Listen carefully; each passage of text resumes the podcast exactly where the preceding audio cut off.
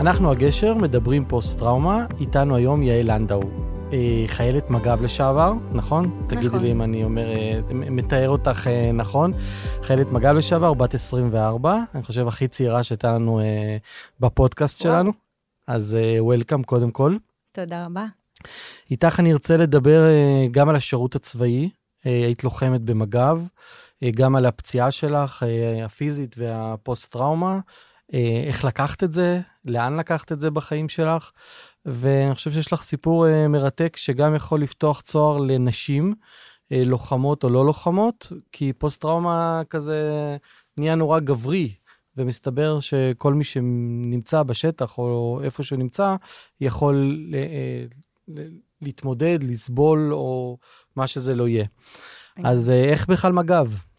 אז אה, טוב, זה עניין מעניין, כי בעצם דוד שלי הוא גם אה, נכה צה"ל, הוא אה, היה שבוי בשבי המצרי במלחמת יום כיפור, ובעצם כל החיים כזה גדלתי, כל החיים, כשהייתי ילדה קטנה, גדלתי לצד הסיפורים שלו, על, על השירות שלו ועל הדברים שהוא עשה, וגם אחרי השבי הוא בעצם המשיך ותרם למדינה, והיה גם בשירות המדינה, וגם אחרי זה התנדב למשטרה. כזה גדלתי לצד הסיפורים האלה, ואמרתי, בואנה, אני גם רוצה לתת את כל כולי, כי אם הוא נתן את כל כולו, ואחרי כל מה שקרה לו הוא המשיך, אז מי אני שלא אתן את כל מה שאני יכולה בשביל המדינה שלנו? אבל זה לא משהו שיצר לך איזשהו אה, פחד או, או רתיעה, מישהו שנופל בשבי, בואי, זה לא קורה בכל משפחה. נכון, דווקא להפך, כאילו זה, הוא היה מאוד דמות להערצה מבחינתי, כי דווקא בזכות העובדה שהוא היה גיבור ועשה ונלחם, אז רציתי גם, אתה יודע, להיות כמוהו כזה. אה, אז... ואז זה מתחיל מה, הכנה בתיכון לקראת אה, אה, רצון להיות לוחמת? אז אה, האמת שכבר בסביבות אה, היסודי, כיתה ד', די כזה, הבנתי שאני רוצה אה, להתחיל לקחת את הכיוון הזה. אה, זה התחיל ממש מוקדם. זה התחיל מוקדם, גם בכיתה ט' אה, ממש ניסיתי להתקבל לפנימייה הצבאית, לריאלי בחיפה. אה, עשיתי כזה כמעט את כל המיונים, הגעתי בחופש הגדול, שלושה שבועות שישנתי שם, הייתי ממש ממש על זה. אה, בשביל באמת לשרת את המדינה, לתרום, לתת את כל מה שאני יכולה. ואז אנחנו מגיעים ל- לקראת uh, התיכון, ואז את רוצה מג"ב, זה משהו שאת uh, מייחלת אליו, או שאת רוצה פשוט להיות לוחמת בצבא? אז פשוט רציתי להיות לוחמת בצבא, עד שבאיזשהו שלב הבנתי שהלוחמות במג"ב הן תכלס הכי קרובות לאויב, הן עושות כאילו את העבודה הכי uh, מסיבית, נקרא לזה, בתור לוחמות. רצית להיות הכי קרבית שאפשר. בדיוק, ממש, לתת את כל כולי ולתרום. Uh, וזה מצחיק, כי האמת שפציעה אף פעם לא, לא עלתה לי בראש, כאילו, בהקשר הזה. מבחינתי זה היה כזה או מוות או חיים, לא היה אמצע. ש, שזה מעניין, כי, כי בגלל הסיפור עם הדוד והשבי, את הבנת את המשמעויות גם הנפשיות של מה שקרה איתו. אז מבחינתך זה משהו שלא לקחת בחשבון. כן, לגמרי, כאילו זה משהו שאפילו לא הייתי מודעת אליו באיזשהו מקום, על העניין הזה של מה זה פוסט-טראומה, או מה זה פציעה, כאילו יש בכלל דבר כזה, אז זה באמת קטע. ואז את מתגייסת למג"ב. אני מתגייסת למג"ב בעצם, עושה את הטירונות, ככה עם כל הקשיים, אבל עושה את זה כי אני נחושת מטרה, אני רוצה את זה מאוד. אה, ואחרי שנה בעצם אני יוצאת, אה, בסיום הטירונות אני יוצאת לשטח, ואחרי שנה בעצם אה, מהשירות שלי אני הולכת לקורס מ"כים, רוצה להמשיך את הדבר הזה, כשהחלום שלי זה להיות קצינה. ובעצם שנה אחרי הגיוס, כמו שאמרתי, אני הולכת לקורס מ"כים, עושה את ההכשרה, חוזרת לשטח, אה, ובערך חצי שנה אחרי, אה, אני אמורה לצאת לקצונה, להדרכה, ואז לקצונה. מה, מה זה אומר חוזרת לשטח? מה, מה זה השטח? אז uh, השטח זה בעצם המקום באיזה שבו... באיזה גזרה הייתם? אז אני שירתתי גם uh, בצפון וגם בירושלים. Uh, בצפון זה בגליל העליון, שיש שם uh, טובא זנגריה וכל זה.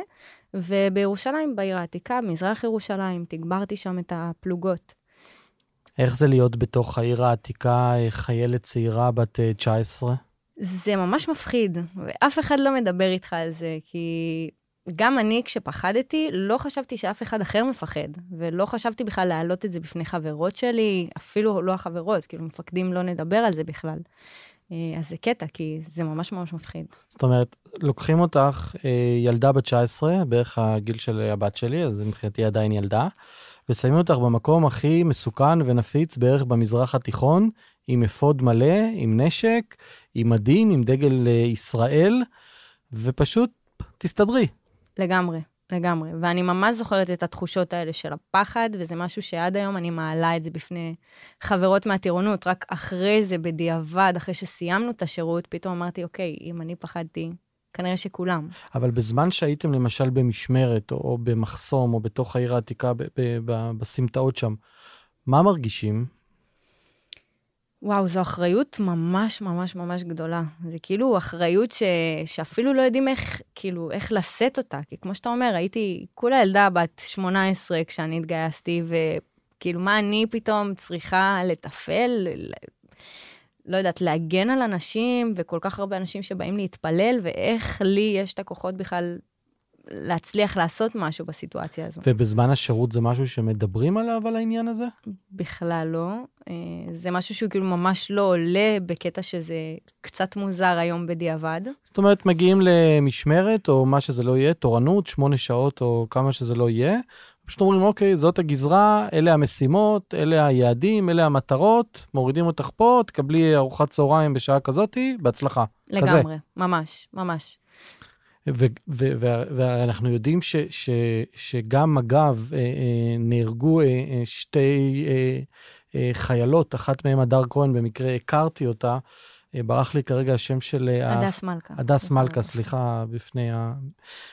אז, אז נהרגו שם חיילות בדיוק כמוכם, ועדיין הנושא הנפשי הזה לא מדברים עליו? אז, אז זה הקטע, שהאמת שאני גם זוכרת ש... זה היה חודשיים אולי לפני שהתגייסתי, אה, וראיתי את זה בחדשות פתאום, שהיה פיגוע. אני זוכרת את, ה, את הפחד הזה שעלה בי, וגם אה, אבא של הדר כהן דיבר אצלנו בטירונות, אני זוכרת את הפחד הזה. אבל אה, כאילו משהו ברצון הזה ללחום ולהגן על המדינה, זה משהו שהוא כאילו מבטל הכל. כאילו, לא, לא נכנסים בכלל לחשוב על כל ההשלכות הנפשיות ו- ועל מה יכול לקרות, כי פשוט חושבים על זה שכאילו, אוקיי, אני, יש לי את הכוחות להגן על המדינה, אני, יש לי את הכוחות לעשות משהו, לתרום, אני אעשה את זה. עכשיו, מה, מה היה קורה למשל אם מישהו או מישהי מהצוות או מי שהיה איתכם אמר למפקדים, קשה לי, אה, מפחיד לי, אני לא יודעת, אני נלחצת, איך היו מגיבים לזה? הקטע שאני אפילו לא זוכרת שמישהו העלה דבר כזה. Mm. ובגלל זה אני הייתי בטוחה שזה מאוד חריג, העובדה שאני פחדתי. ובגלל שחשבתי שזה כל כך חריג, אז אפילו לא חשבתי להעלות את הדבר הזה. כי מה, התחושה היא כזאת, היא מאוד אה, אה מאצ'ואית, אה, לוחמים, אה, אנחנו כאילו בלתי פגיעים. אה... לגמרי. תחושה כזו שכאילו אף אחד לא פוחד וכולם אה, לוקחים את זה בסבבה ומגניב, ויאללה, יוצאים אה, למשמרת עם החבר'ה ו- וחוזרים, והכל טוב. אה, ובאמת לא היה שיח על כל העניין הזה. אוקיי, okay, אני, אני רץ איתך רגע קדימה אה, בעצם אה, לפציעה שלך אה, בצבא, שמתחילה מפציעה פיזית, נכון? כן, לגמרי. אז קחי אותנו רק ככה לתיאור של מה שהיה שם. אז אה, בעצם, כמו שאמרתי, כזה שבוע לפני ש... אחרי שאמרו לי שאני יוצאת אה, להדרכה ולקצונה, אה, הוקפצתי בעצם למשמרת, זאת הייתה משמרת שנלחמתי כל כך על להשיג אותה בשביל לצאת מוקדם, לקנות מתנות פרידה וכזה. ובעצם הוקפצנו להפרת סדר אה, בכפר שהיה ליד הגזרה שלנו. עכשיו, כשאנחנו מתחילים להתקרב לכפר, אני רואה פשוט אש. הכפר ממש בוער.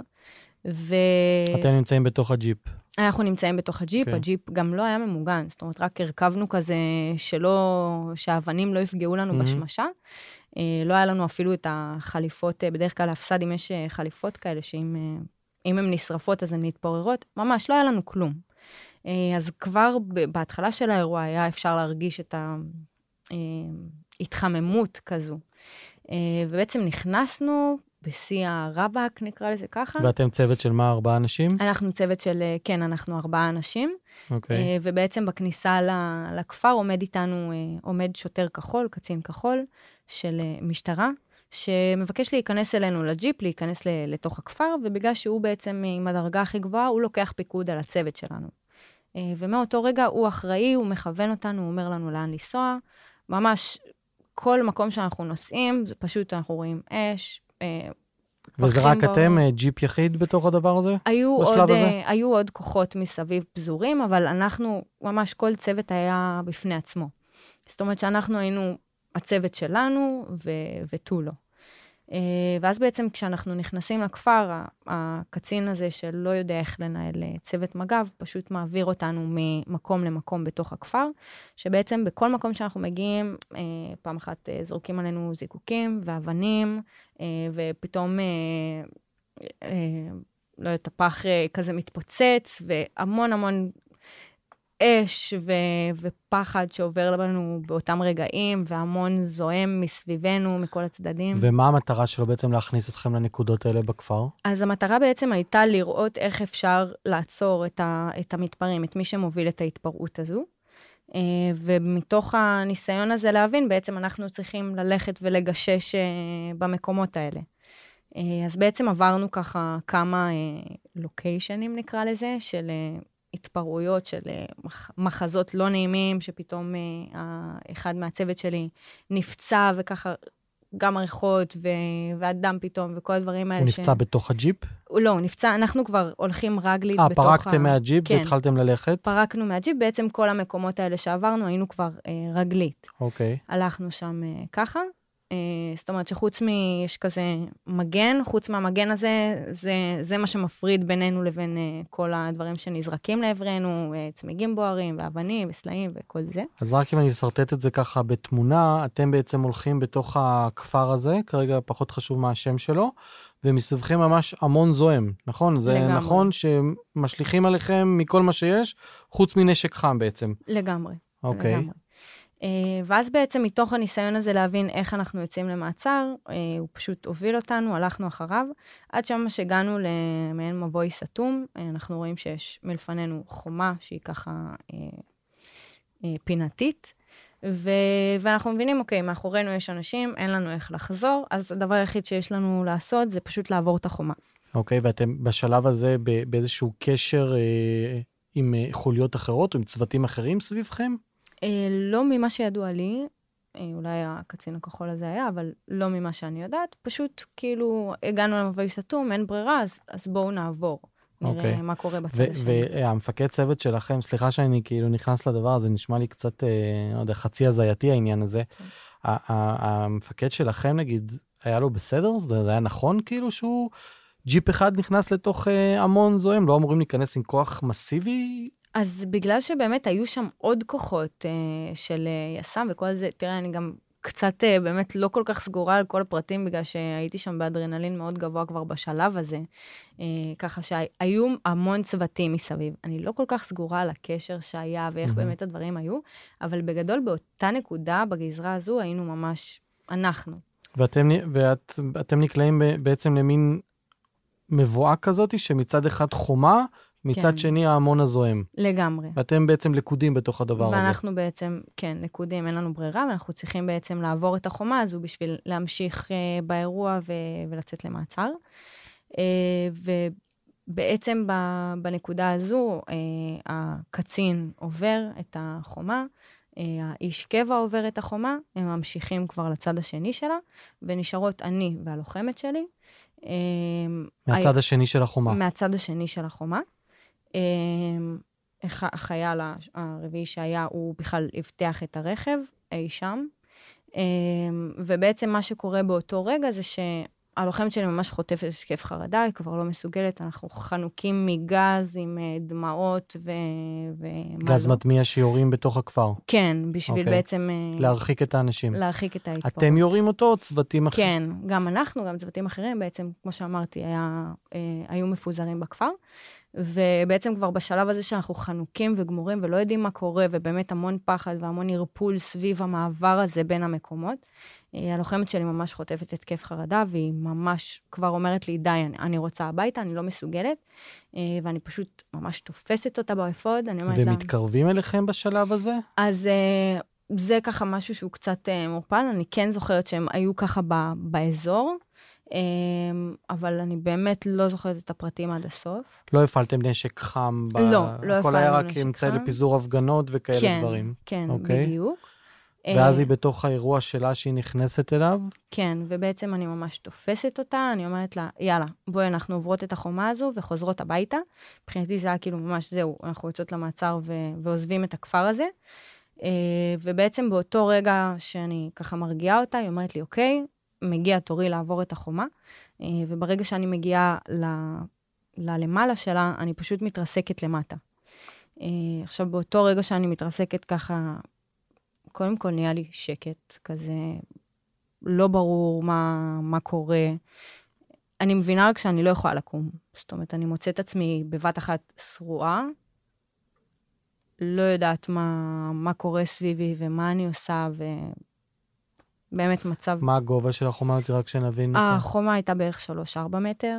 ואת פשוט נופלת לצד השני? ואני פשוט מתרסקת לצד השני. והיא נמצאת... והיא נמצאת למעלה. אוקיי. ובעצם אה, באותו רגע, כמו שאמרתי, כבר חצי צוות המשיך, ככה שנשארנו רק אני והיא, שהיא למעלה ואני למטה. ו... ובאותו רגע אני פשוט שוכבת, מבינה שאין לי יכולת לקום, אני יודעת שאין לי איך לתפעל את לא, הדברים. לא, לא הצלחת, הבנת שאת נפצעת בצורה שאת לא יכולה לזוז? הבנתי. היה שבר... מה, מה היה, כאילו, מה... מה... אז בעצם באותו רגע לא היה לי מושג עדיין מה קרה לי, רק הרגשתי שאני פשוט לא יכולה לעמוד על הרגליים, פיזית, לזוז באותו רגע. פשוט נשארתי לשכב שם, כי ממש הרגשתי פיזית שאין לי את היכולת הזו. אה, ובאותו רגע בעצם היא מתחילה ממש לצרוח מה, מהלחץ, כי לפני שנייה אמרתי לה, כאילו, בואי וסיימנו. Uh, ובאותם רגעים בעצם מתחיל הפחד הזה, שמישהו יבוא וישמע את הצעקות ויתקוף אותי כשאין לי איך להגן על עצמי, חוץ מ, לא יודעת, לדרוך את הנשק ואולי לירות, אבל אין לי איך לברוח, אין לי איך לעשות שום דבר. Uh, ובעצם, למזלי, uh, הבן אדם הנכון שמע את הצרחות, והאיש קבע חזר, שהוא חוזר ומוצא אותי בעצם שרועה על הרצפה. אה, ובאותו רגע בעצם מזניק אמבולנס, את האמבולנסים שהיו בכניסה לכפר. אה, בכל זאת היה שם אה, בלאגן. ו... והאמבולנס הזה בעצם לוקח אותי, מפנה אותי לבית חולים. שאת בלי יכולת תנועה, ממש כמו שיתוק כזה? שאני אני פשוט, באותם רגעים שאני נפלתי, זה היה כאילו, אתה יודע, יש ברח, יילחם עוקפה, אני ממש קפאתי. אה, וברגע שאני עולה לאמבולנס, שוב, מזיזים אותי, פשוט מעלים אותי על, ה... על האלונקה, ומעלים אותי לאמבולנס. אה, רק באמצע הדרך אני מתחילה להרגיש את הכאבים, כאבים נורא נורא חזקים באזור של הברך, אה, ואני עדיין לא יודעת מה קורה לי. רק... ברגעים האלה שאת שוכבת ככה על הגב אחרי הנפילה, מה עובר בראש? וואי, זה פחד מטורף. קודם כל, אין לי מושג מה קורה סביבי. מעבר לפחד של כאילו, מה אני אעשה, ואין לי איך להגן על עצמי, ו... ואין לי, אין לי מה לעשות, ואין לי איך להגן על הלוחמת שלי. אין לי, לא עמדתי במילה שלי. אין לי איך להגן עליה. כאילו, בגדתי באמון, שזו תחושה שבעיניי הכי קשה וליוותה אותי המון זמן מהאירוע.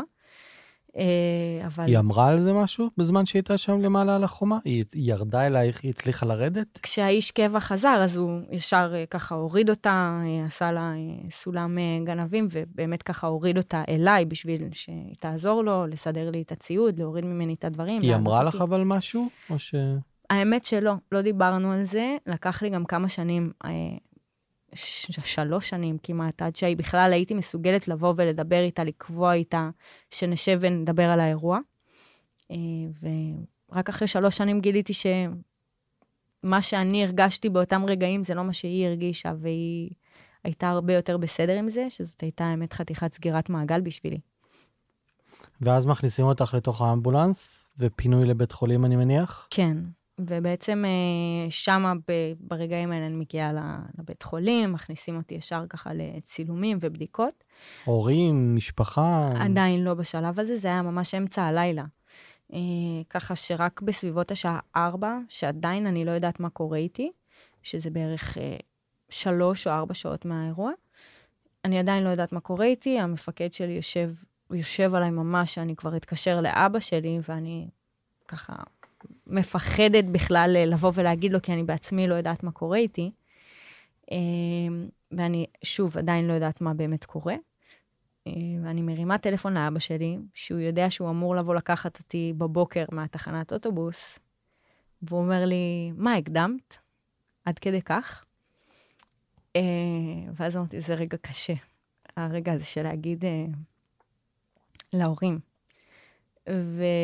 ואני אומרת לו, אני בבית חולים. אה, התרסקתי מחומה בפעילות. אה, והוא כאילו ישר כזה, וואו, מה, מה, מה קורה, מה צריך, אני מגיע. אה, וממש הגיע אליי תוך שעתיים, ואבא שלי היה איתי שם. אה, מה היה קשה להגיד להורים, מה, היה קשה בשיחה הזאת? אני חושבת שאף הורה לא רוצה לשמוע שקרה משהו לילד שלו בצבא. כי הם שולחים אותנו בידיעה שמישהו מגן עלינו, מישהו דואג לנו, למישהו אכפת מאיתנו.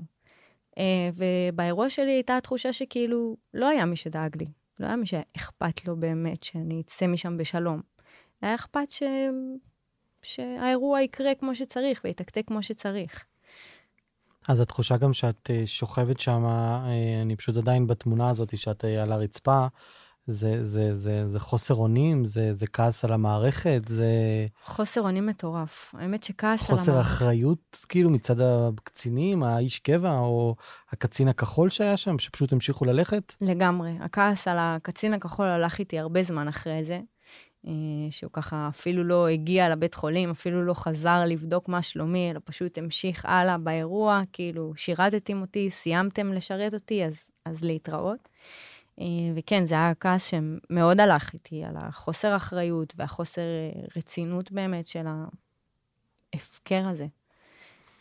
וכשמגיעים לבית חולים, אה, אבא מגיע, אולי עוד משפחה, מה ההבחנה, מה, מה אומרים? אז בעצם ככה שש שעות אחרי זה, מבינים שריסקתי את הברך שלי, שברתי את הסחוס, קראתי רצועות. עדיין לא מבינים מה חומרת המצב. Uh, והאמת שאפילו שולחים אותי, כאילו אומרים לי, אוקיי, בואי נשים לך סד. בהתחלה שמו גבס, אמרו הגבס לא טוב, הורידו את הגבס, בואי נשים סד. Uh, ו... ואז בעצם אמרו לי, ככה יום אחרי זה, כבר uh, אנחנו בערב, אחרי כל הבדיקות ורופאים שבאים וחוזרים, זהו, תלכי הביתה. תהיי במצב שמור, אל תזוזי, ו... כרגע לא, לא אומרים מה ומתי ואיך, אלא עוד שבוע תחזרי לצילום. עכשיו, במצב הזה אני לא יכולה לזוז, אני לא מסוגלת לעשות כלום. אז אבא שלי פשוט היה צריך להזמין אמבולנס שיבוא לקחת אותי הביתה. Uh, עכשיו, ההורים שלי גרושים. אז האמבולנס לקח אותי, אה, נסיעה של בערך שעתיים, אני שירתתי בצפון, גרתי במרכז, ופינו אותי עם האמבולנס, ופשוט הניחו אותי על אימא שלי. כאילו, ממש אמרו לה, קחי, עכשיו היא בידיים שלך. ו... ואני במצב שאני ממש לא יכולה לזוז פיזית, לא יכולה להתנהל, אני עדיין עם המדים מהאירוע, כאילו אפילו לא התקלחתי, ממש, כמו שאני. אה, ואימא שלי ממש תופסת אותי בידיים, וצריכה עכשיו אה, להתחיל לקלח אותי ולדאוג לי, לטפל בי. והפציעה היא, אה, הפציעה היא, היא, היא פיזית בשלב הזה, נכון? אנחנו עדיין עוד לא מבינים שיש השלכות לדבר הזה. כן, לגמרי. אז ההתמודדות כרגע היא התמודדות של פציעה פיזית, מה שהיה, אה, אה, איפה מתחילים להיכנס המוטיבים הנפשיים לתוך הדבר הזה? אז בעצם כבר, אני, כשאני חשבתי שהתמודדתי עם הפציעה הפיזית, אה, בעצם כבר התחיל עם ממש אה, דיכאון שהוא מטורף. לא רציתי לפגוש אף אחד, לא, שיקרתי לאנשים שאני ישנה, שאני אה, בדיוק, לא יודעת, אימא שלי בדיוק מביאה לי אוכל, ממש ממש שיקרתי לכולם סביבי, כי הרגשתי בושה, הרגשתי חסרת ביטחון עצמי בטירוף. שזה כבר היה כמה ימים אחרי האירוע או כמה שבועות? כן, האמת שכבר ממש כמה ימים, אני חושבת שכן לקח איזה שבוע, שבועיים ככה. גם אחרי uh, בערך שבועיים uh, הלכתי לבית חולים ועברתי ניתוח. בעצם אמרו שהייתי צריכה לעבור את הניתוח כבר באותו יום. Uh, ובעצם כבר באותו זמן אני מבינה שאני לא הולכת לחזור לשרת בקרוב, uh, ושם פחות או יותר מתחיל כבר הקושי הנפשי על זה שאני לא הולכת לחזור, על זה שאני מבינה שזה הולך להיות קצת יותר uh, קשוח ממה שחשבתי בהתחלה. השיקום שלך. השיקום שלי, השיקום שלי, הפציעה שלי, ההשלכות. את ממש מוגבלת ב- ב- ב- בהליכה. לא יכולה לקום. כאילו, ממש הפכתי מלוחמת לסיעודית תוך יום, ברמה שאימא שלי פשוט שוכבת במיטה. לגמרי, שוכבת במיטה ברמה של צרכים אה, במיטה. אימא שלי צריכה ממש להרים אותי, לקחת אותי, אה, לקלח, הכל, הכל, הכל. כי זה, זה כאב כאבים. אקוטי נורא, נורא, נורא. וגם משככי כאבים זאת אומרת, נכנס לתוך ה... בלי סוף. אוקיי. המשככי כאבים זה היה משהו, בגלל זה גם נורא נורא קשה לי לזכור את כל הפרטים, כי באמת... כי הכל כבר נהיה מעורפל בתוך... אה, לגמרי. מהרגע הראשון, בעצם לתקופה מאוד ארוכה, אני כבר על, על רצף כזה שאין דקה ביום בלי משכך כאבים. ואת אומרת בושה, על מה בעצם? על המצב שאני נמצאת בו. תראה, לעשות uh, צרכים במיטה זה, זה לא נעים, במיוחד לא לבחורה בת 20, שלפני שנייה כאילו הייתה חזקה, וכמו שאמרנו בהתחלה, כזה יש איזה משהו מאצ'וי כזה. ופתאום, כאילו, מי, מי אני ומה אני? מה אני בלי כל החלום הזה להיות קצינה? אז ככה, כל הערך העצמי שלי גם פשוט התנדף. ו... ומתוך כל המקום הזה בעצם התחילו גם המון uh, חרדות ופחד, כי, כי אין לי איך להגן על עצמי פיזית, מרמה שהיה עליי uh, נשק ו- ואפוד ששמר עליי. עכשיו, לא רק שאין לי אפוד ו- ונשק, אני גם לא יכולה לקום, אני לא יכולה לזוז. Uh, וכל הדבר הזה בעצם התווסף והתווסף, ופתאום התחילו לי חלומות שתוקפים אותי ואני לא יכולה להגן על עצמי, uh, שזה בעצם... התחילו הסימנים של הפוסט-טראומה לבוא. התחילו התעוררה. הסימנים, כן. רק שאני לא ידעתי אז uh, לקרוא לזה פוסט-טראומה. ו... אבל היו הסימנים האלה לפני שקוראים לזה בשם, אה, יודעים לעשות עם זה משהו? נגיד עם החלומות, הסיוטים, החרדות, יודעים לעשות עם זה משהו או שהם... פשוט חשבתי שזה, כאילו, לא יודעת. ככה זה אולי. ככה, כאילו, כן, אפילו לא חשבתי שזה חריג. כאילו, אמרתי, אוקיי. לא חשבתי אפילו, כאילו, על זה שזה מוזר, או על זה שזה לא תקין. פשוט, כאילו, קיבלתי את זה. אמרתי, אוקיי, כאילו, אז עכשיו אני, אין לי כוח לראות אנשים. חשבתי, אולי זה חלק מההתמודדות של הפציעה הפיזית. וכמה זמן בעצם השיקום הרפואי הזה בבית אז קורה?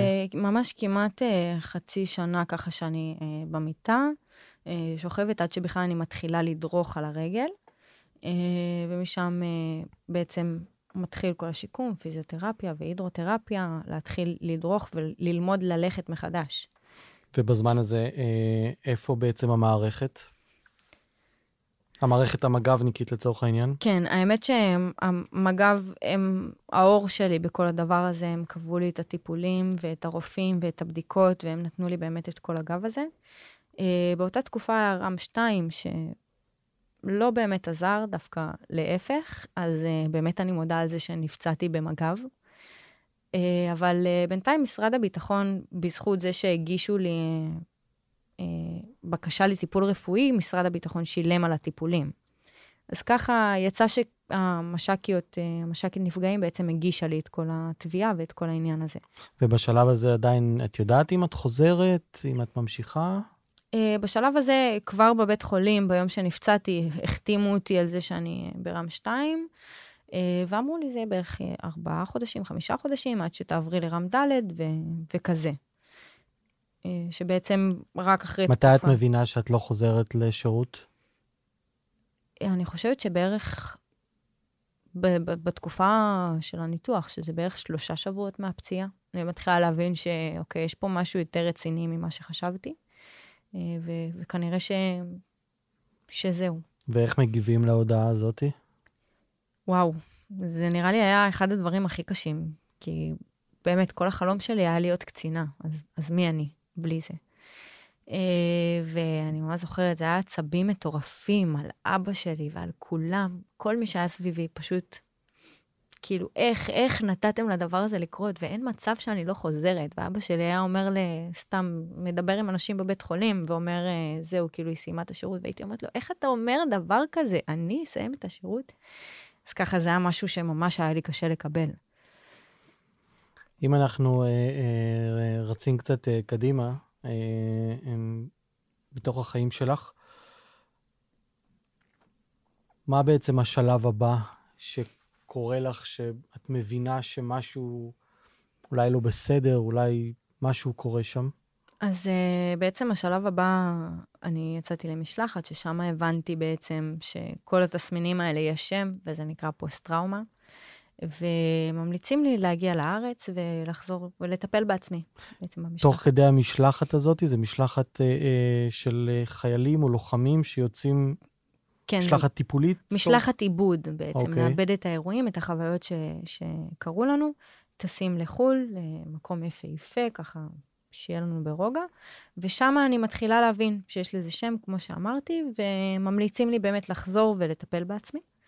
ומהרגע שאני חוזרת מהמשלחת, אני ככה פונה למשרד הביטחון ומתחילה לבקש טיפולים. בהתחלה זה היה פסיכולוגית, והייתי צריכה ממש איזה שנה, אפילו כמעט שנתיים, עד שבכלל הייתי מוכנה לחשוב על הדבר הזה שנקרא תביעה ו- והכרה בנכות על, על פוסט-טראומה.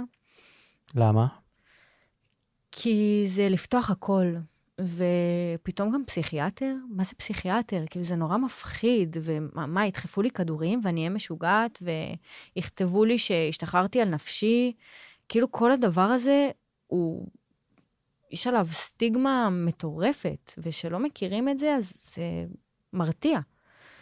אה, אז בעצם אמרתי, כאילו, אוקיי, אני, אני אדחה את זה, ואני אדחה את זה, ואני אדחה את זה, עד שכבר הפסיכולוגית שלי אמרה לי, זהו, את לא יכולה יותר, מבחינתי, כאילו, את חייבת להגיש את התביעה הזו, לא מעניין אותי, ו... מה, מה בסימנים שלך? איך, איך היו החיים שלך? איך התנהלו באותה תקופה? איך איכות החיים שלך הייתה? Uh, האמת שנורא, ו... ובכלל, אני חושבת שפוסט-טראומה זה משהו שלא באמת עוזב. אז אה, גם אם זה החרדות והסיוטים והעצבים, וכל אחד שבא לפנות ולדבר, ישר כאילו כל הגוף מתגונן, וכאילו רק תתרחקו ממני, ותחושה שאף אחד לא מבין, ושאני לבד בעולם הזה. אה, זו תחושה שהיא נורא נורא כואבת. כי אתה רק רוצה מישהו שיאהב אותך ויראה אותך אחרי מה שקרה, אבל אתה גם כואב נורא, אבל אתה גם לא נותן לאף אחד להתקרב אליך באותה תקופה. ואת רואה שזה גם משפיע ביחסים עם, ה, עם המשפחה, אולי בזוגיות, אולי עם חברות? לגמרי. זו ממש הייתה תקופה שהתנתקתי מכולם, ממש אפס חברים. גם עם, ה, עם המשפחה, אני גרתי עם אימא שלי, והייתי עושה לה פשוט את המוות. הייתי מתעצבנת עליה בטירוף, ומרחיקה אותה ממני עוד ועוד ועוד. עד שפשוט הייתי חייבת לעבור, לעזוב את הבית, כי הבנתי שאם אני ממשיכה ככה, אני ממש פוגעת בפיזית. אה, ככה ש... זאת אומרת, מה, מגיע למצב של התקפי זעם? של התקפי זעם, שהיא באה ו...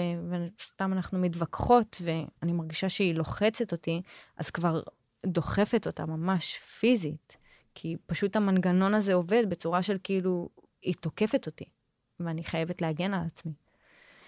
ואז את, אה, את מקשיבה לפסיכולוגית והולכת אה, להגיש תביעה? כן. איך היה התהליך הזה? אז אה, זה תהליך שהוא נורא כואב, זה תהליך שמחטטים בפצע עוד ועוד ועוד, ועוד מטפל ועוד פסיכיאטר ועוד חוות דעת, ובואי נבדוק שיש קשר בין האירוע לבין פציעה נפשית. ככה שכאילו בכלל זה מערער את הביטחון במערכת, כי בואנה, אתם שלחתם אותי, מה, מה פתאום אתם באים לבדוק אה, אם יש בכלל קשר? כאילו... ביקשו, ביקשו ממך לבדוק אם יש קשר בין הפציעה שלך לבין העניין הנפשי. לגמרי, כן. אוקיי. Okay. זו פגישה שהייתי צריכה לשבת שעתיים עם אה, פסיכיאטרית, והיא שאלה אותי מהחוגים שהייתי בהם בכיתה ד', מההיריון של אימא שלי, לאיך הייתי בתור תלמידה. אוי, אלוהים ישמור. כן. Um, סליחה, אני, אני מביא מהמקומות שלי. אני... לא, זה פשוט...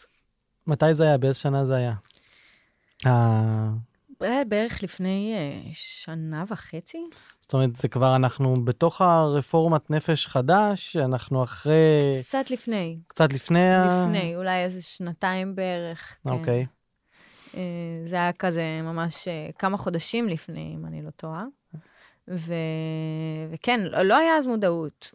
גם היום, אם אתה שואל אותי, אין באמת מודעות, אין באמת אה, שינוי כזה מטורף. איך את רואה את זה? איך את מרגישה? אני חושבת שפשוט צריך להבין שקרה לנו משהו. שהוא קשה. כי רצינו להגן ולתת מעצמנו. ואם זה כבר קרה, אז תניחו לנו לנפשנו, תנו לנו לחיות כאילו חיים כמו ששאר אנשים במדינה. כי מישהו אחר לא יודע מה זה להתמודד עם סיוטים נוראיים ועם חוויה של חוסר אמון בעולם, בעצמי, ב- בכולם מסביבי. אז כאילו, תנו לנו את השקט שלנו, לא מבקשים מעבר לזה. ת, תתייחסו אלינו יפה, תדברו אלינו יפה. אנחנו בסך הכל רוצים אהבה ומישהו לסמוך עליו ולהניח עליו את הראש וכאילו... את חושבת שלמערכת היה יותר קל איתך אם היית באה רק עם פציעה פיזית מאשר עם פציעה נפשית? בתור מישהי שהיא גם עם פציעה פיזית וגם עם פציעה נפשית, הלוואי שההכרה של הפציעה הנפשית הייתה כמו ההכרה הפיזית. כי בהכרה הפיזית, תוך שנייה, כאילו, אוקיי, נפצעת, יאללה, קדימה, בואי טיפולים, וזהו. אבל כשזה מגיע להכרה הנפשית, אז כאילו יוצאים מנקודת הנחה ש, שכנראה שאני משקרת. כנראה שכולנו משקרים, כי, כי באמת קשה להוכיח משהו שלא רואים אותו, וזה באמת מחלה שהיא שקופה. את מרגישה שזה מחלה? אני באיזשהו מקום כן. היא כאילו, לא משנה מה אני אעשה, ואני באמת עושה המון, המון טיפולים, ובאמת, על בסיס קבוע, שבועי, כל סוגי הטיפולים כמעט. לא משנה מה אני עושה ובאיזה נקודה אני נמצאת בחיים שלי, והיום אני בנקודה מאוד טובה בחיים שלי. עדיין, לפני יומיים קמתי כל הלילה מזיעה ובסיוטים ובחרדות, ו... בתקופה, ש... ברמה שאי אפשר להסביר, לקום עם כאבי גוף מטורפים, למרות כל הטיפולים שאני עושה ולמרות כל הדברים שאני עושה בשביל לחזק את הנפש שלי. אז כן, אני חושבת שזה... היו כאלה שאמרו לך, אה, טוב, יאללה, מה יש לך? נו, יאללה, קומי, אה, תחזרי לעצמך, הנה, את בסדר, תגידי תודה, את שלמה, את אה, בחורה צעירה, יש לך חיוך כל כך יפה, יש לך עיניים כל כך יפות, הכל בסדר איתך. לגמרי. הקטע הכואב שזה הרבה פעמים גם בא מהמשפחה. זאת אומרת, לפחות אצלנו, אבא שלי מאוד היה איתי בכאב, אבל אימא שלי פחות ראתה את זה. כאילו, הייתה כאילו, מה יש לך? קומי, הכל טוב, לא קרה כלום. ומה זה בכלל פוסט-טראומה? כאילו, ממש לא יכולתי לדבר איתה על זה, זה היה טאבו. אז, אז כן, לגמרי. זה... אז זה פותח בעצם עוד, עוד מקום של התמודדויות, אפילו, בעיקר אפילו עם האנשים הכי קרובים אלינו. לגמרי. וזה שוב פעם חוזר לחוסר אמון הזה. של ה... באנשים, בכולם, בעולם. בעצמי. את אומרת שאת, אה, שאת מטפלת בעצמך ואת עושה המון דברים אה, אה, כדי לעזור ולהקל על עצמך. איזה מהדברים את רואה ש... לא יודע, עושים לך הכי טוב? אז אה, קודם כל הים. ים. אין, אין על הים. ו... וגיליתי שדברים שקשורים ל... לתנועה עם הגוף, יוגה ופילאטיס, מדיטציות, אה, האמת שאני עושה גם MMA, שזה ממש עוזר לי להחזיר את הביטחון שלי, זה אומנויות לחימה. אה, שזה אחד הדברים המשמעותיים בריפוי שלי. לקבל שנייה קצת את האמון בגוף שלי בחזרה. שכאילו, אוקיי, אני יכולה להתמודד עם דברים. היום אנחנו עם הפציעה הפיזית, כי ראיתי אותך שהלכת לאולפן לפה, נראה שאת כאילו הכל so called בסדר חיצונית. נכון, שזה גם, אה, שזה גם עניין, כי זה גם אה, כבר אחרי שעוברת התקופה, לפחות אצלי, זה גם סוג של אה, שקוף, כי לא רואים את הכאבים ש, שאני חווה. אז נכון, אני הולכת ואני עושה ספורט ואני מאוד משקיעה בעצמי, כמו שאני מטפלת בעצמי פיזית, אני גם מטפלת בעצמי נפשית. אה, אבל uh, הכאב הוא תמיד שם, והקושי והמגבלה היא תמיד שם. אני עדיין בחורה בת 24 שקשה לה להרים יותר מדי דברים, או לעלות במדרגות, או ללכת יותר מדי זמן, לעמוד הרבה זמן. היום למשל, כשבמציאות היומיומית שלך את, אה, את, את מציגה, את אומרת שאת עם פוסט-טראומה? אנשים שאת נפגשת איתם בסיטואציות? האמת ש... שכן, זה ממש אחד מהמאפיינים שלי. זאת אומרת, אם לא הפוסט-טראומה, אם לא הפציעה שקרתה לי, לא הייתי מי שאני היום. תספרי לי על זה, זה מעניין. אה, אז, אז בעצם, אחרי שעברתי את התקופה הזו של הכאב והחוסר אמון ו- והקושי המטורף, ברמה של אמרתי, הייתי מעדיפה להיות קטועת רגל, ולא במצב שאני היום, כי לפחות מישהו שהוא קטוע רגל יכול לרוץ וללכת, ובחשיבה שלי אז, היום אני ממש לא חושבת ככה.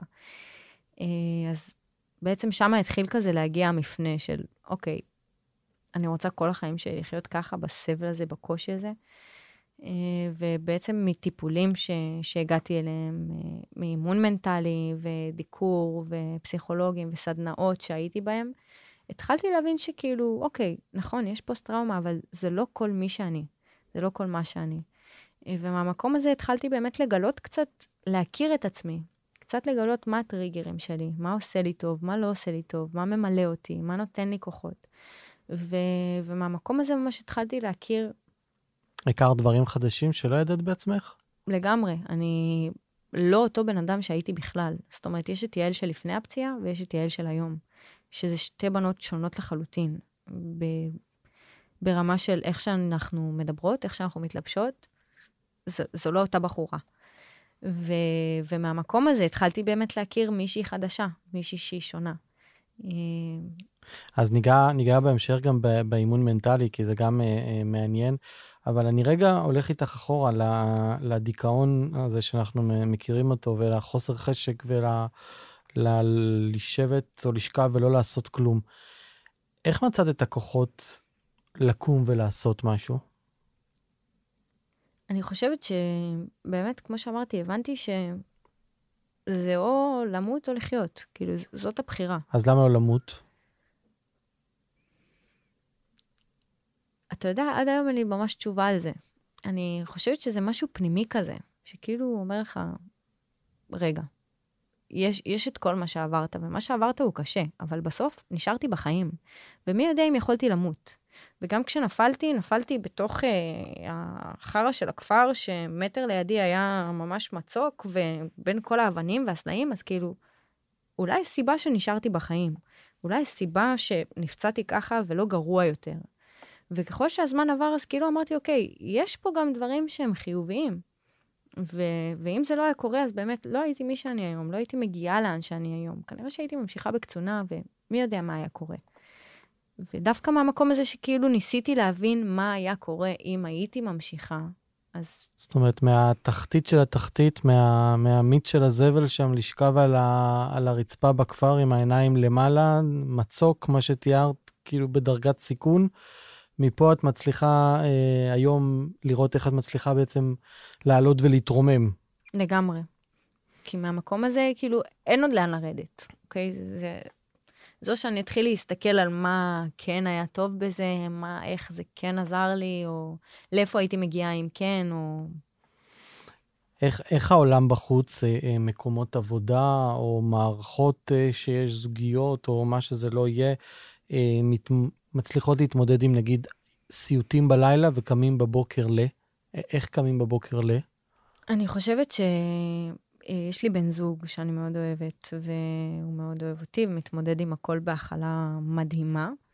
ואני חושבת שהרבה מאוד מהפעמים אני הייתי מלכה את עצמי על זה שאני בכלל גורמת לא להתמודד עם כל הדברים האלה, שפתאום באמצע הלילה חריקות שיניים והוא עושה לי עיסוי ומחבק אותי חזק כשהוא מרגיש שאני לא בטוב, או שאני מעירה אותו באמצע הלילה מסיוט רק בשביל שיחבק אותי וייתן לי את התחושת ביטחון הזו. אה, אז איפה התמלכה את עצמך? שאלה, מה, למה אני עושה לו את זה? למה אני מעבירה אותו את כל זה? למה, למה הוא איתי? כאילו, מה, איך הוא יכול להישאר איתי למרות כל הסבל שהוא רואה, ולקום עוד בוקר בדיכאון, ועוד בוקר בלי חשק? ודרך אגב, זה דברים שקורים לי גם היום. עם כל הטיפולים ועם כל הדברים, גם היום יש ימים שאני בדיכאון, ואין לי כוח, ואין לי חשק, ו... ואין משמעות לחיים. מצאת תשובה כבר ללמה הוא איתך? חד משמעית. זה... אמרתי, בזכות הפציעה אני מי שאני היום, וזה נתן גם המון מתנות, כמו שזה נתן המון אה, דברים לא טובים. אז מאותה משלחת בעצם שיצאת אליה לחו"ל עם לוחמים, שהייתה איזשהו אירוע מכונן, אה, אה, מה, כי פתאום מבינים שגם לאחרים יש את זה? זאת אומרת, מה, אה, זה לא רק אני עם הדבר הזה? זה כזה, זה מתחיל מפה? לגמרי. תראה, באותה תקופה זה לא מה שגרם לי להגיד, אוקיי, אני רוצה לעשות ו- ולהצליח, אלא פשוט זה כאילו פתאום נתן לי כזה, אוקיי, יש שם למה שקורה לי, אני לא כזו חריגה ומוזרה, יש עוד אנשים שעוברים את זה, והם מטפלים בעצמם והם עושים דברים, אז כאילו, יש מצב ש- שאפשר. זה, זה נקודה סופר חשובה, מה שאת אומרת. אצלך זה הכל קורה מאוד מואץ, כל מה שקורה לך, אוקיי? אני שנייה במרחק של 20 אה, שנה מעלייך, אז אני בגיל 46, כאילו עשיתי 20 שנה את התהליך שאת מתארת אותו בכמה חודשים או שנים, את הדבר הזה, רגע, אני לא לבד עם זה, רגע, יש לזה שם. אז תהליך מדהים מה שאת קורה איתך ועם החיים שלך, את בעיניי ממש סיפור השראה. אבל, אבל גם, גם להבין את המחשבות האלה ולתמלל אותם רגע עם עצמך, אה, כי יש פה כמה מעגלים, גם אתה עם עצמך עם כל הדבר הזה. הזכרת מילה אה, בושה, הזכרת את, ה, את המילה אה, שבירת אמון מול החיילת שם למעלה על החומה. זאת אומרת, כל הדברים האלה זה דברים שנמצאים בתוך המנגנון שלך, פעם אחת. פעם שנייה את ההתמודדויות שלך עם, עם האימא, עם הבן זוג, עם האבא או עם עוד כל מיני אנשים מסביב.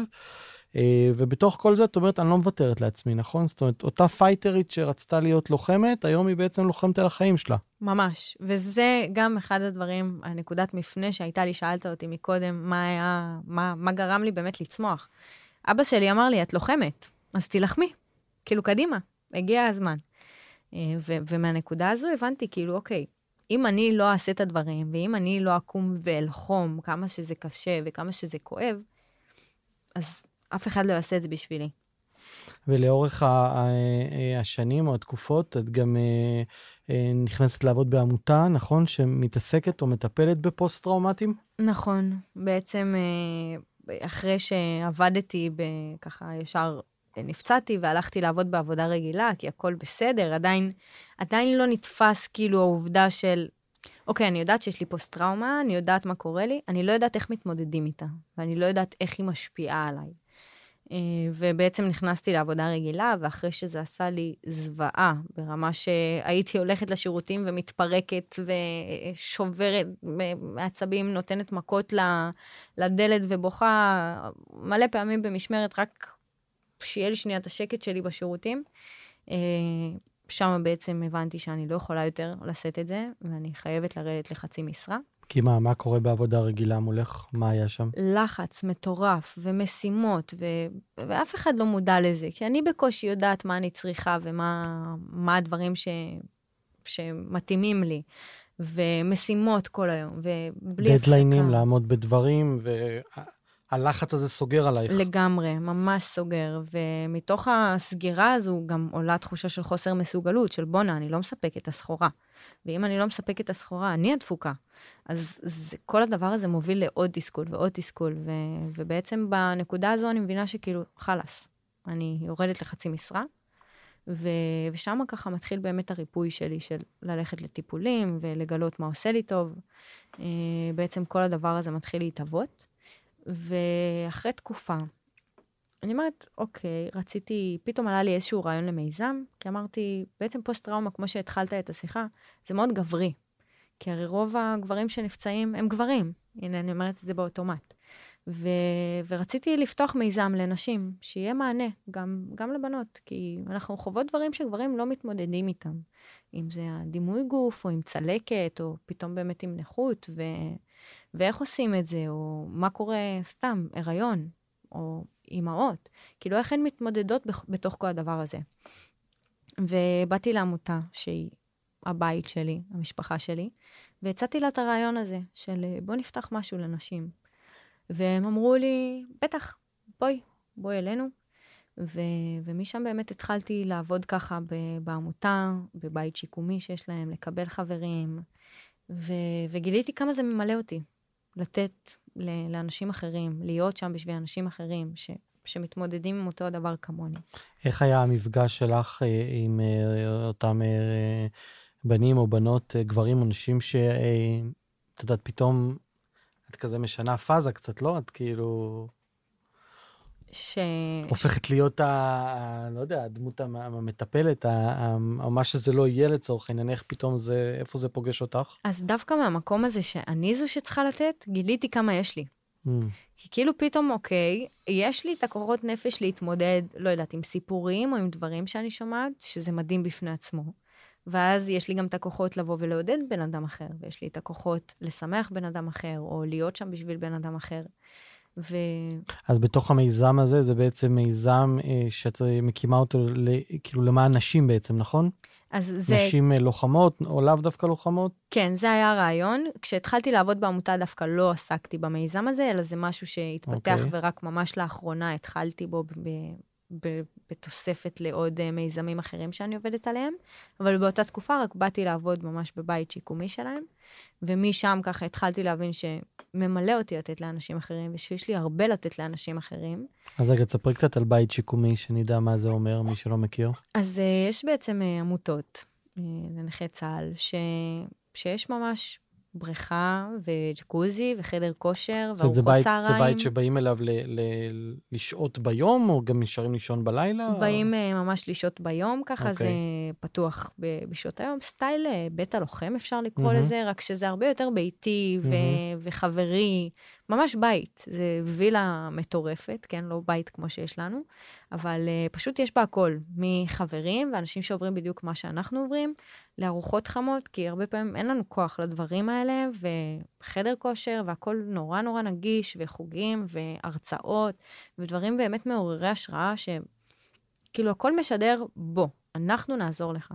זה גם מה שקרה איתי, של כאילו, בואי נראה איך אנחנו יכולים לעזור לך ולהתאים לך את החליפה המושלמת עבורך, בשביל שהשיקום שלך יהיה הטוב ביותר.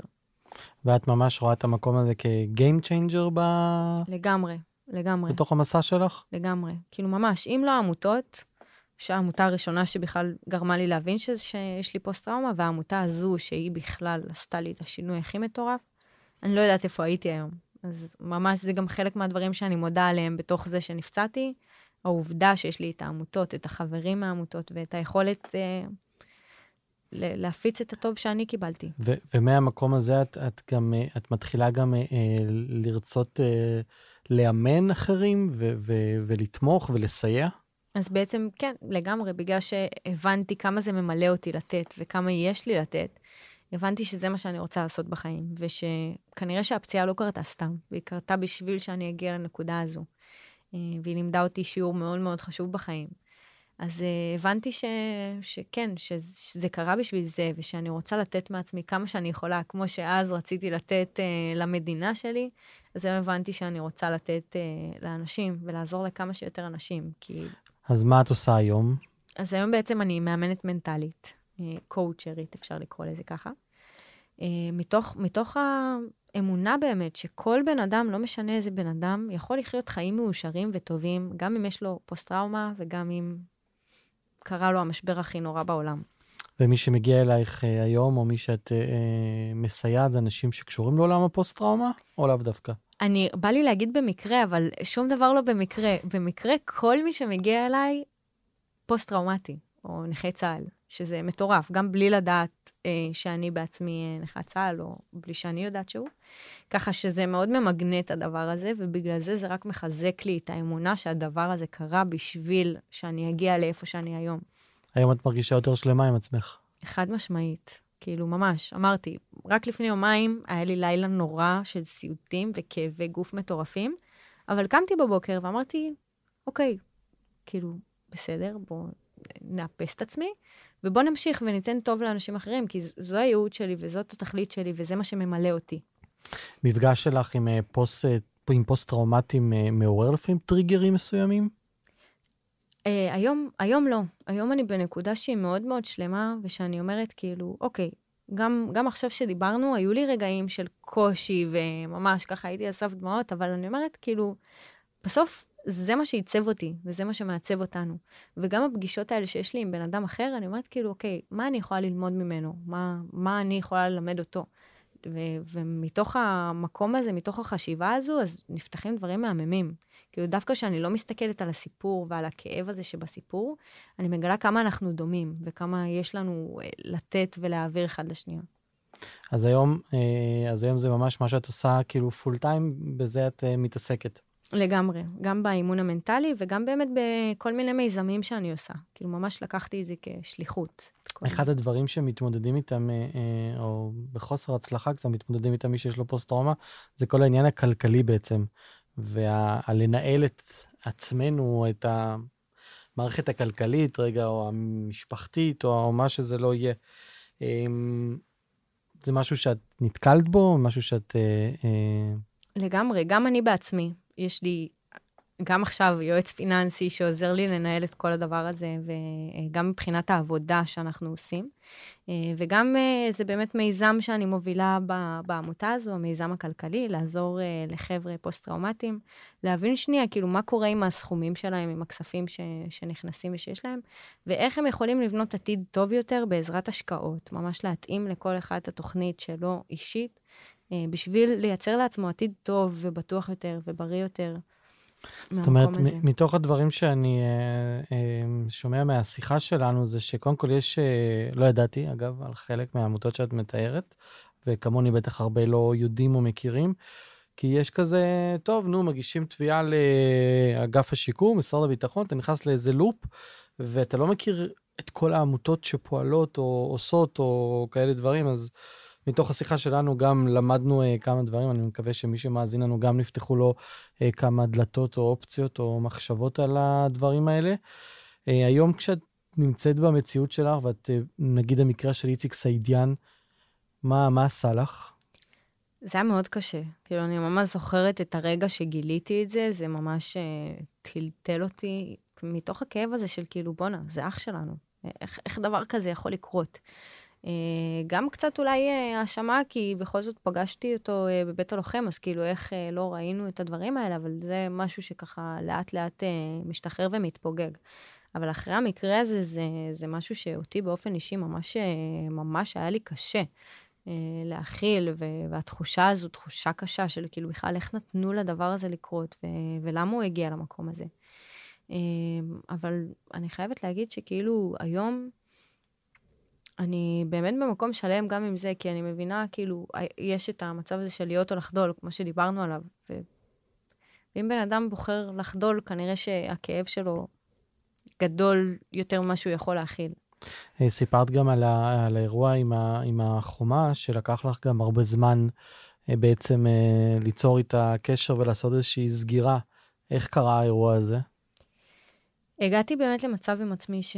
שאיבדתי ועיכלתי ככה את, ה... את האירוע שעברתי, ואז... אה, לא היה ביניכם קשר בכלל? לא היה ה... בינינו קשר, אתה יודע, כזה תגובות uh, באינסטגרם, משהו mm-hmm. uh, באמת שטחי. עד שכאילו אמרתי, אוקיי, יש פה חלק בסיפור, בן אדם שראה את כל האירוע מהצד, שליווה אותי בבית חולים והיה איתי, ו... ושיש לי אליו סוג של תחושת אשמה, ואיך לא דיברתי איתו, כאילו, אז, אה, אז קבעתי איתה, אה, נפגשנו, ישבנו בבית קפה, והיא סיפרה לי שהכל אצלה מדהים, ושהולך לה מעולה, ושהיא פתחה עסק, וכאילו פתאום אמרתי, אוקיי, היא בסדר, היא לא נפגעה, ו- והיא חיה חיים טובים, ושמחים ומאושרים. לקחת אחריות בעצם אה, עליה, אחריות מאוד גדולה ש... לגמרי, שלא, שלא לצורך. כי בהרגשה שלי, כאילו, אני הבטחתי לה, בואי נעבור את החומה ונחזור הביתה, אבל היא מבחינתה, כאילו... נתקעה על החומה. כן, אני, אני בראש שלי, כן. היא נתקעה שם, אבל היא המשיכה את החיים שלה, זאת אומרת, זה היה אירוע כנראה אחד מיני אה, הרבה שקרו לה בשירות. ו... שזה ו... גם דוגמה אה, אה, לתעתוע של הפוסט-טראומה. שתי נשים צעירות באותה סיטואציה, אצל אחת זה נכווה כאירוע טראומטי שמעורר סיוטים ושרשראות uh, של דברים. אצל מישהי אחרת שהייתה באותו מקום, זה כאילו, וואלה, לא יודע, המפקדת שלי ניסתה לטפס על החומה, נפלה, באו לקחו אותה לבית חולים. לגמרי. זאת אומרת, האירוע כן היה לה קשה, והיא גם אמרה לי שהיה לה מאוד מאוד קשה עם הדבר הזה, אבל היא לא הרגישה שהיא לא מוגנת, היא לא הרגישה את החוסר אונים הזה שאני הרגשתי ו- ולקחתי איתי. משיחות שיש לך עם, אה, עם אה, נשים שמתמודדות עם, אני לא יודע, עם, עם, עם כבר עם פוסט-טראומה, עם, עם, עם ההשלכות משירות צבאי או ביטחוני, מה, מה את שומעת? מה, מה את רואה? אני קולטת ש, שכולן מפחדות. גם משיחות של, אה, לא יודעת, חברות ששירתו איתי. לכולן עולות אותן רגשות בהקשר לדברים האלה. פשוט אף אחד לא מדבר על זה ואין מספיק מודעות לזה. האמת שממש בהקשר הזה יש עוד מיזם שאני מנסה להוביל בימים האלה ו- ולקדם אותו, זה מיזם שהוא ענק, אז, אז הוא ייקח זמן, אבל בשביל אה, לנסות אה, למנוע או לצמצם כמה שיותר פוסט-טראומה בצבא, דרך הכנה מקדימה ודרך... אה, מעטפת רחבה יותר ותכנים אה, ומודעות בעצם אה, בצבא מול מפקדים, לפני הצבא.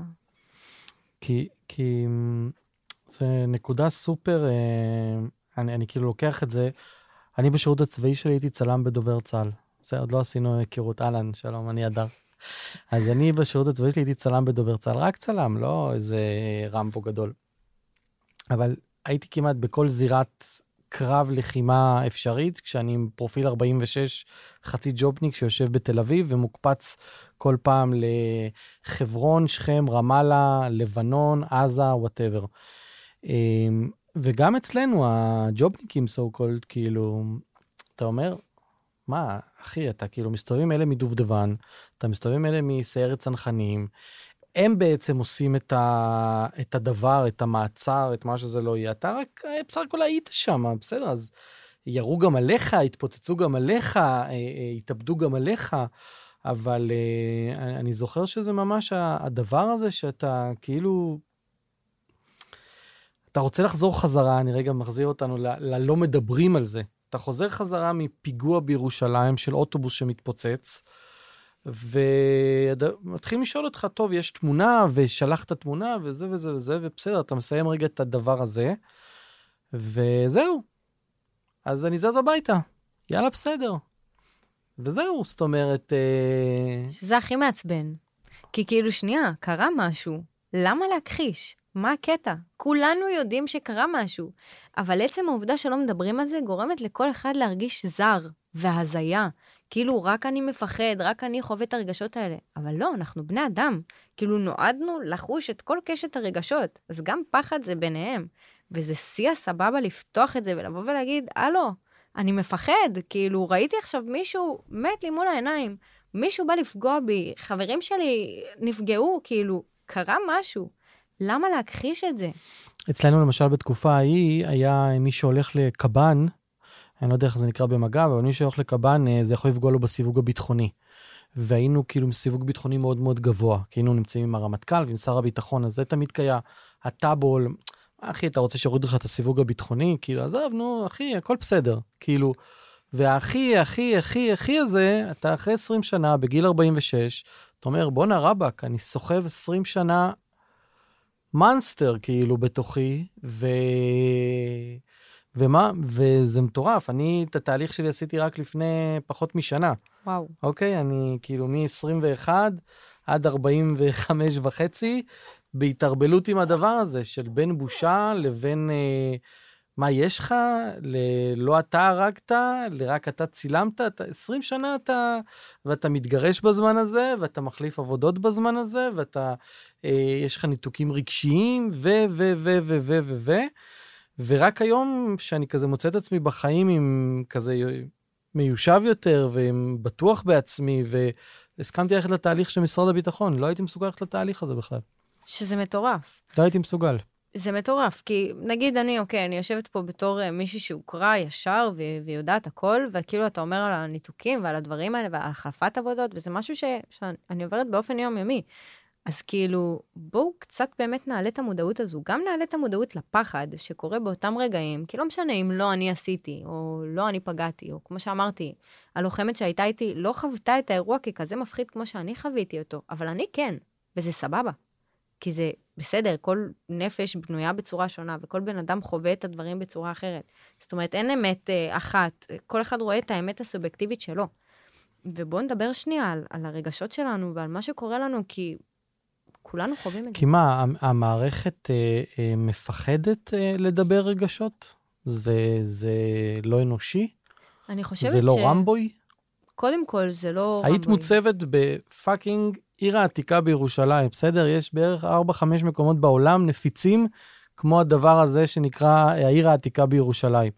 ושמים שם ילדה בת 18-19, ואף אחד לא מדבר איתה על המתח שהיא עוברת, או הלחץ, או האחריות, כל ירושלים עלייך. צרור אחד שאת מוציאה מהנשק שלך, בטעות, יכול להרים פה את המזרח התיכון, על ילדה בת 18. ואף אחד לא מדבר איתך על מה המשמעויות הרגשיות של הדבר הזה. שזה מטורף. זה הזיה. לגמרי. לא צריך להיפצע. נכון. ממש לא צריך עדיין להיפצע. לגמרי. רק צריך להיות בתוך הסיטואציה הזאת. יש לי גם כל כך הרבה חברות שהן לא נפצעו, והן לא הוגשו, והן לא מגדירות עצמן כפוסט-טראומה, אבל היא אומרת לי, כאילו, בואנה, אני מפחדת. זה, זה מפחיד, כל הדבר הזה, או לא משנה, עצם העובדה שיש לך אקד... אה, נשק ואפוד, אתה יכול להגן על עצמך, ורגע אחר אתה כבר לא. זה כבר משהו שהוא מפחיד בפני עצמו. בראייה לאחור, את חושבת שאם היו אה, מדברים איתך על זה, בהכשרה שלך, מדברים איתך רגשית, מה שאנחנו אומרים, לא תדרוך לקראת אה, משימה, אלא אם היה שיחה רגשית עם האנשים, את חושבת שבזמן האירוע או אחריו, היית יכולה להגיב אחרת לדבר הזה? אם היה דיבור? אני ממש חושבת ככה, ובגלל זה אמרתי, זה ממש מיזם שאני עובדת עליו בימים האלה, בשביל קודם כל להעלות את המודעות הזו, של כאילו, שנייה, בואו נדבר, וגם אחרי אירוע, בואו נדבר, ושיהיה את האופציה לבוא ולדבר גם באמצע שבוע עם מישהו, לא משנה מה, כי היום שאומרים קב"ן, אז זה כאילו, אה, אתה רוצה ללכת להשתחרר על נפשי, או לא יודעת מה. כאילו, לא יוצאים מנקודת הנחה של שנייה, סתם אני רוצה לפרוק. כי אין, אין את הדבר הזה של בכלל סתם לפרוק. אז חד משמעית, שאם היו אומרים לי, כאילו, שומעת, כולם מפחדים, אל תרגישי הזויה, הכל בסדר. תבואי, תגידי, כאילו, אני מפחדת. מקסימום, מה... אז לא יגידו לך גם אני מפחדת, אבל תוציאי את זה ממך, תעיפי את זה מהגוף שלך, מהמוח שלך. זה כבר משהו שהוא בפני עצמו משחרר. כי מה קורה? אנחנו אוגרים עוד פחד, ועוד פחד, ועוד מתח, ועוד מתח, ועוד מתח, ואז בום, הכל מתפוצץ. למה צריך לחכות שהכל יתפוצץ? כאילו, בוא נוציא, ננקה, נוציא, ננקה, נוציא, ננקה. הפיצוץ לא יהיה כזה גדול כמו שהוא. אז uh, לקראת uh, סיום, כי אפשר לדבר איתך שעות, אה, מסר שלך, דווקא נמקד אותו לנשים, בסדר? ששירתו, משרתות, שהן רואות את הסימנים, לפעמים עדיין לוקח זמן לראות את הנקודות. אתה, יש לך משהו, מרגיש לך לא בסדר, זה כזה. אז, אז מסר שלך לאלה שרק, נגיד, רואות עוד לא חיברו קו בין הנקודות. מה לעשות? אני חושבת שקודם כל אה, למצוא מישהי שאת סומכת עליה, לדבר איתה. מישהו, מישהי, לא משנה, מישהו בעולם, שנייה קצת לפרוק את הדבר הזה, להבין שאת לא, לא לבד. לא להישאר עם זה לבד. כן, להבין קודם כל שאת לא לבד. לא משנה כמה את חושבת שאת לבד, את מוזמנת גם לדבר איתי, או לא יודעת עם מי, אבל פשוט קודם כל להוציא את זה רגע מה, מהגוף שלך, מהמערכת שלך, ו, ולהבין שהכל בסדר, כאילו, בהכל אפשר לטפל, ולכל דבר יש מענה מסוים, אבל לא להישאר עם הדברים ב... זאת אומרת, גם אפשר לקחת אותך כדוגמה אישית לתוך הדבר הזה, בתור מישהי שהייתה, שכבה על הגב שלה בכפר, אה, אה, בכפר באמצע הלילה, גם מהמקום הכי גרוע ומפחיד הזה, אפשר... אה, אפשר לצמוח, וצריך לצמוח, כי אני ממש מאמינה שכל מה שקורה לנו, בא לקרוא לנו למשהו. אז כאילו, בוא נבין מה זה בא לקרוא. תוכניות שלך לעתיד, את עושה? ברור. אני, החלום שלי זה מרכז אה, טיפול גוף נפש, לשקם כמה שיותר אנשים, לעזור לכמה שיותר אנשים, וגם המיזם הזה שאני אומרת, לעזור, למנוע, לצמצם פוסט-טראומה כמה שיותר בצבא. וואו, תודה רבה, שיחה מרתקת. תודה לך. תודה רבה לך.